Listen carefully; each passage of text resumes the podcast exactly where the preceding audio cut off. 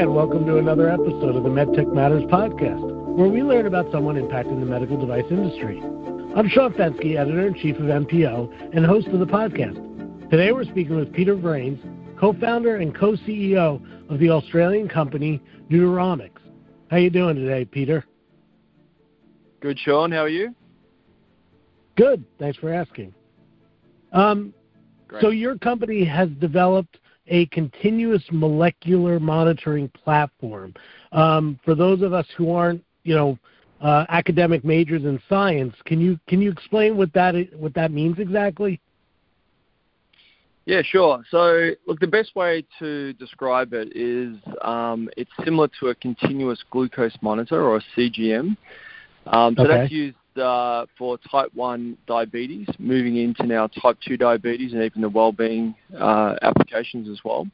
And so it's a patch, and it contains, there's two technologies coming together essentially. One is a micro needle array. So these are tiny little needles, less than 1 millimeter.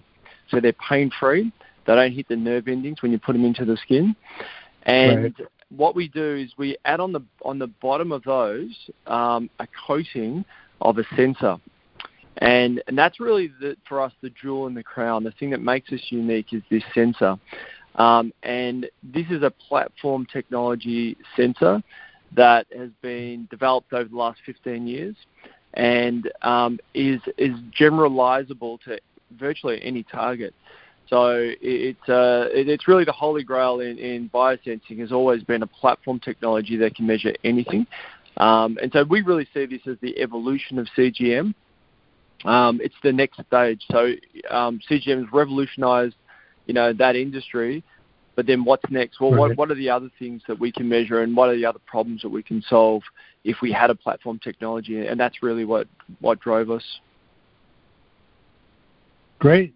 So you mentioned glucose, which, as you mentioned, is obviously critical for those with diabetes, but there's also wellness applications for that.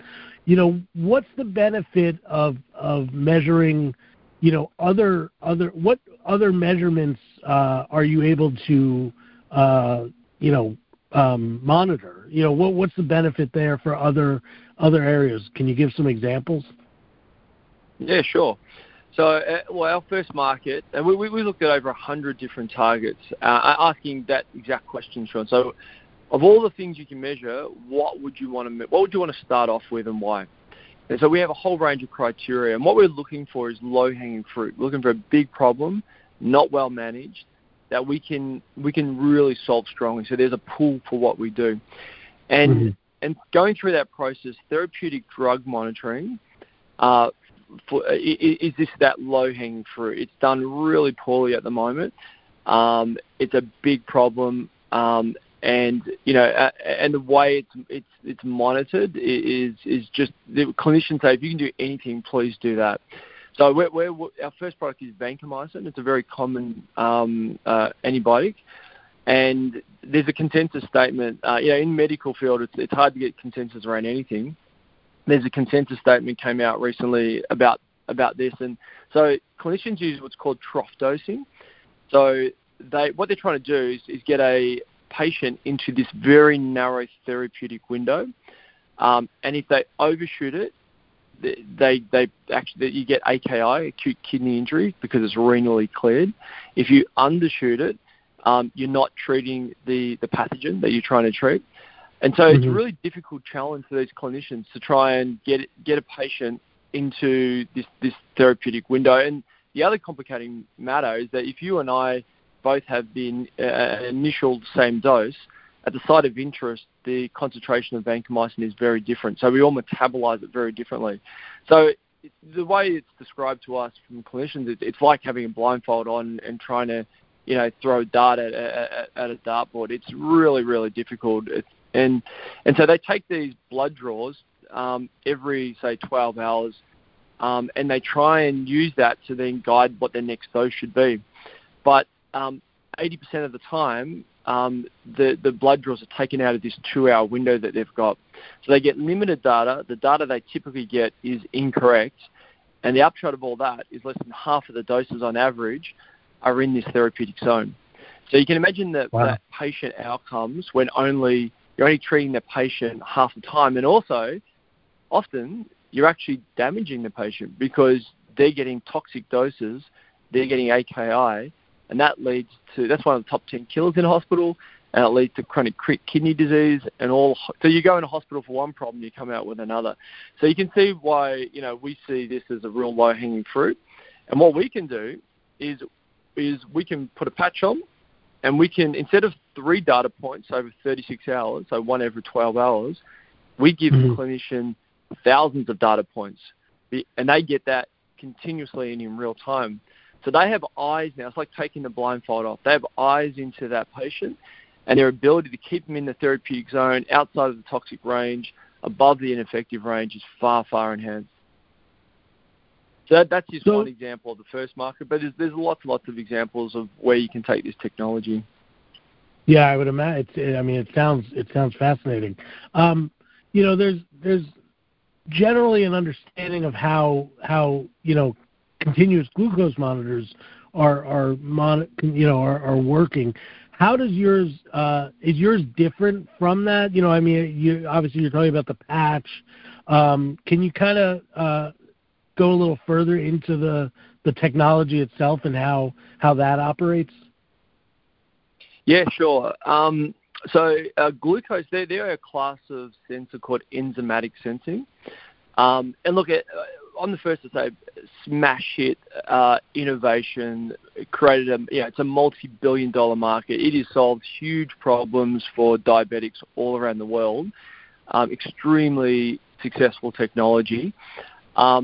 However, we have 2 major advantages over that technology. So number 1, that technology is not a platform. So it relies on the chemical reactivity of the target. And what that means is that every time you create a new enzymatic sensor, effectively you go back to square one, right? And so if you look at a timeline of enzymatic sensors, glucose was the first that was shown to work on body. And then in the last 40 years, there's only been 5 that's ever been shown to work on body, right? So, and that's because they're very complex sensors. There's a lot of time and money that goes into creating an enzymatic sensor. What we have is a platform technology, right? So it's in effect plug and play. So UCSB, the inventor of the technology is Professor Kevin Plaxco. He spent 15 years developing the first sensor, but then in the next 4 years, he was able to show 10 sensors, so double what the whole enzymatic industry did in 40 years. In 4 years, he developed 10 sensors that worked on body. So that's number 1, is that's the power of a platform. When you do one sensor, you're leveraging all the previous work that you've done before. The second thing is that enzymatic sensing can do some metabolites, so things that are already in our body, like glucose, for example, and the like. Whereas our tech, we can do drugs like vancomycin, we spoke about that. We can do metabolites, we can do proteins, we can do hormones. So we can actually solve problems in areas that enzymatic sensing could never go into. You're not going to use an enzymatic sensor to do vancomycin, for example. So we really have a blue ocean opportunity there, where if you're ever going to do a sensor for a drug, for therapeutic drug monitoring, basically, this is the only technology that's been proven to work. So there's two big differences that we see with our tech compared to CGMs or enzymatic sensors. Right, and thanks for clarifying. So you said, you know, you mentioned several different types of things that can be tracked or monitored.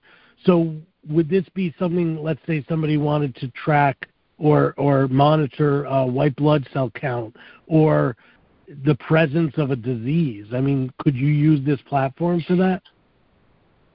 Yeah, absolutely. I mean, we start off with things like vancomycin because everyone who's ever dosed vancomycin knows that's a problem that needs a solution. We don't have to convince anyone. So that's just the low-hanging fruit. But, you know, when I think about some of the big opportunities, we play in areas where things move fast, right? Fast molecular changes.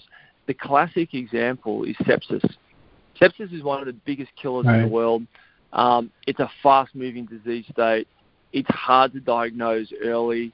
You know, for every 1 hour that a patient, a treatment is delayed for a patient, their risk of death goes up 8%, right? So this is a real, this is the nightmare scenario for, you know, someone in hospital. Someone comes in, you think it may be sepsis, but you don't know.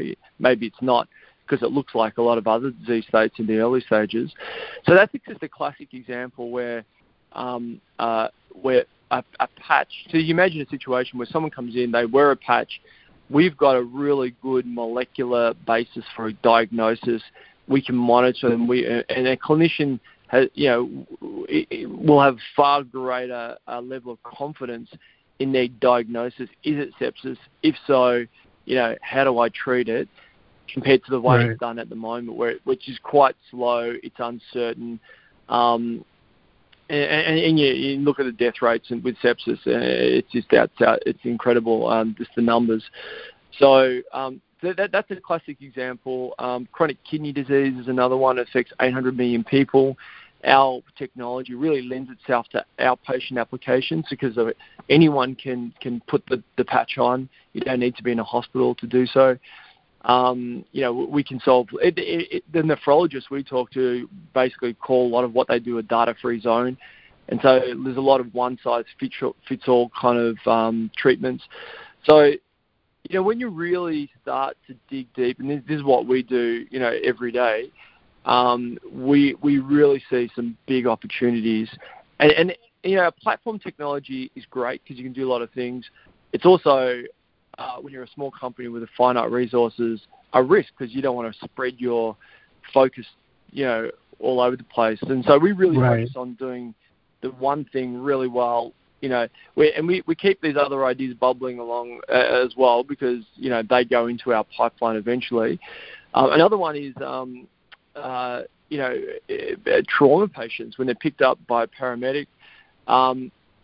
Basically, the first time that the ICU intensivists see these patients is when they come in, but they may have been in an ambulance for half an hour. So putting a patch on to measure their organ health, you can have creatinine for their kidneys, troponin for their heart health. There's a whole range of critical molecular targets that could be monitored, and they've got, you know, intensivists have a golden hour when a trauma patient comes in, being able to have all this data streaming to them so that they can start to prepare for this patient to come in, can have huge benefits. So it's really, I mean, that's just the tip of the iceberg. There's just so many applications. That's why this is a paradigm shift. This is a change in how things are done. We've done things a certain way for so long that there's a status quo. This really smashes that status quo and changes lots of different things in how we treat, how we monitor, you know, lots of different diseases and trauma patients and you know, so yeah, it's really broad sweeping, and we, you know, we just have to get really good, and we are really good at being laser focused on let's do that first thing, nail that, show the world what this tech can do, and then springboard off that into the next thing. Well, it's interesting when you compare it to a continuous glucose monitor. You know, when I think of those, I think most likely somebody said, how can we monitor glucose continuously? And whereas you guys looked at it as how can we continuously monitor a molecular target and do it continuously, rather, and it's, so it's a different approach, which is going to lead to, you know, a different solution. Yeah, and it's also sorry, here you go. No, that's right. I was just going to say it's also interesting when you were talking about the emergency, you know, emergency room situation and being able to monitor a patient. You know, the moment those paramedics respond, they can slap the patch on, and then I imagine it's a wireless connectivity that enables it to communicate with a, you know, some sort of monitoring equipment or some sort of equipment that would record the data, and then, like you said, once they enter the OR, or I'm sorry, not the OR, the ER, once they're brought into a hospital, they would have that data from at least the last, like you said, half hour, however long it was that they were being transported, they would have all that information right away. Exactly. I mean, there's literally a golden hour that differentiates whether a patient lives or dies. These right. are critical patients when they're coming in. And what happens, so they come in, if you want to know their molecular status, you want to know that the heart health or the kidney health or, whatever the trauma is, it takes time now. They've got to take blood draws, they go to labs, they get data that comes in.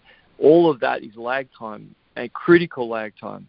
So the idea that you can start streaming continuous information on the critical matters the moment that the paramedic is starting to treat the patient, that's a huge thing.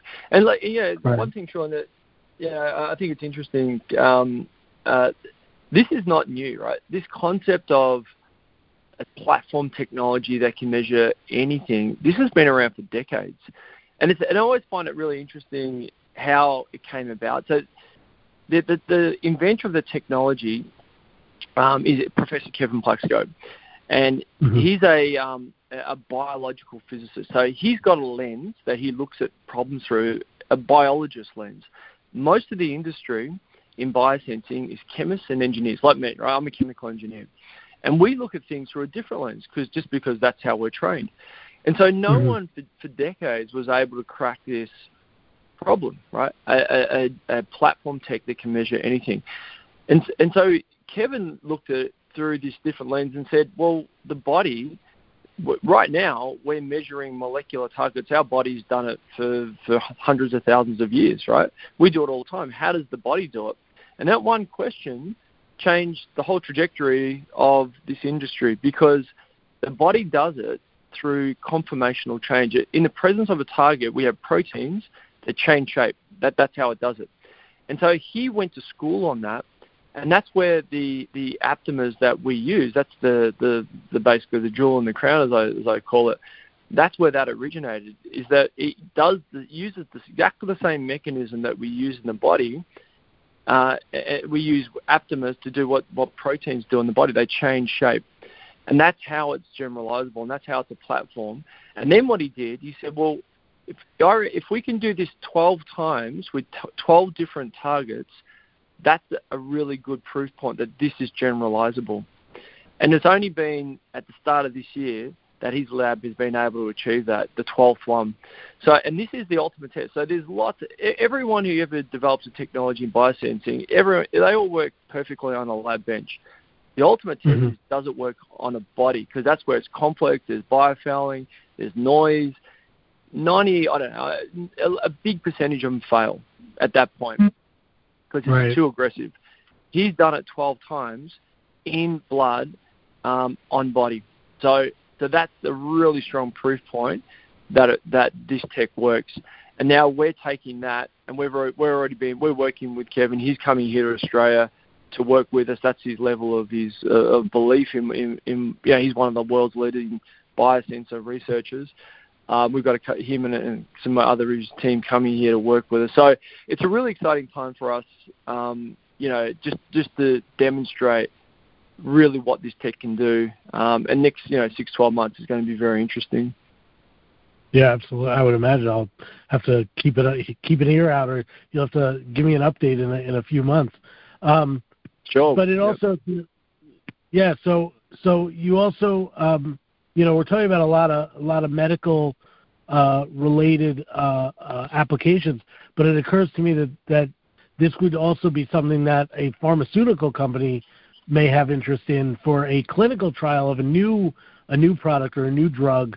Similar to the application you referred to, but with therapeutic response, but. In testing a drug, it may not even be something that's on the market, but setting up, sensing to see if the desired result is happening, and possibly could speed up a trial because you're getting, instantaneous feedback on how the body's reacting to it. I don't know if it would necessarily speed things up, but certainly a different opportunity to monitor, people involved. Yeah, exactly. There's huge opportunities there. There's drugs that have stalled because of issues around safety, so there's potential to be a companion product for those drugs to get them through the regulatory process. There are drugs now, like aminoglycosides are a classic example, that aren't used that regularly just because clinicians are so worried about the toxic effects. That they're a class of really, really great drugs, but you get into the toxic zone for a patient and they can go blind very easily. Aminoglycosides often uses, they call them a Hail Mary. If someone's absolutely critical, they use it. But so, having a companion product for that where that class of drug can be administered safely. Creatinine, for example, sometimes you don't have to actually even have to administer the drug. Yet if you could administer creatinine, there's dozens of drugs that are renally cleared through the kidney. So that's what you're worried about, toxicity of the kidney. Being able to measure creatinine is really useful for a clinician to say, well, maybe we can't measure all of those drugs yet, but we can measure the levels of toxicity in the kidney. So that's important. There's lots of different opportunities here. It's endless. And there's also we're putting in place an open innovation model where we partner with universities and others too, because it's chicken and egg for a lot of this stuff.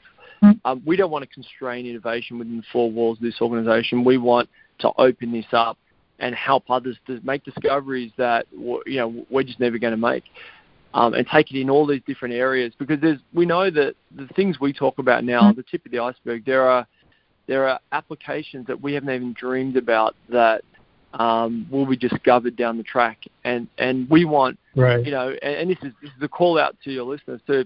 If there's researchers or there's people in pharma that think that there are applications for this technology, talk to us, because we want to facilitate these, and we want to have an open innovation model where we work and partner with multiple different parties to make discoveries and bring this technology to market for all these different ways.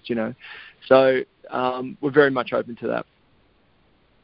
That's great. I mean, well, of course, best of luck with that, and will the podcast be credited with a finder's fee should that collaboration happen? There's always that opportunity as well. It's a Sean fee. It's just for you, Sean. I'm sure we'll come up with something. You'll get the first use in America, perhaps, of the very first patch. You can try it out. There you go. That's great. Although hopefully I don't necessarily need it, but everyone probably does for something. But that's right. No, I appreciate the update. Unfortunately, though, that is all the time we have for this episode of MedTech Matters. I'd like to thank my guest Peter Vrains for speaking to us about his technology and his company Neuronics. And as always, I'd like to thank you, the listener, for tuning in. So until next time, this has been Sean Fenske from MPO saying thanks for listening.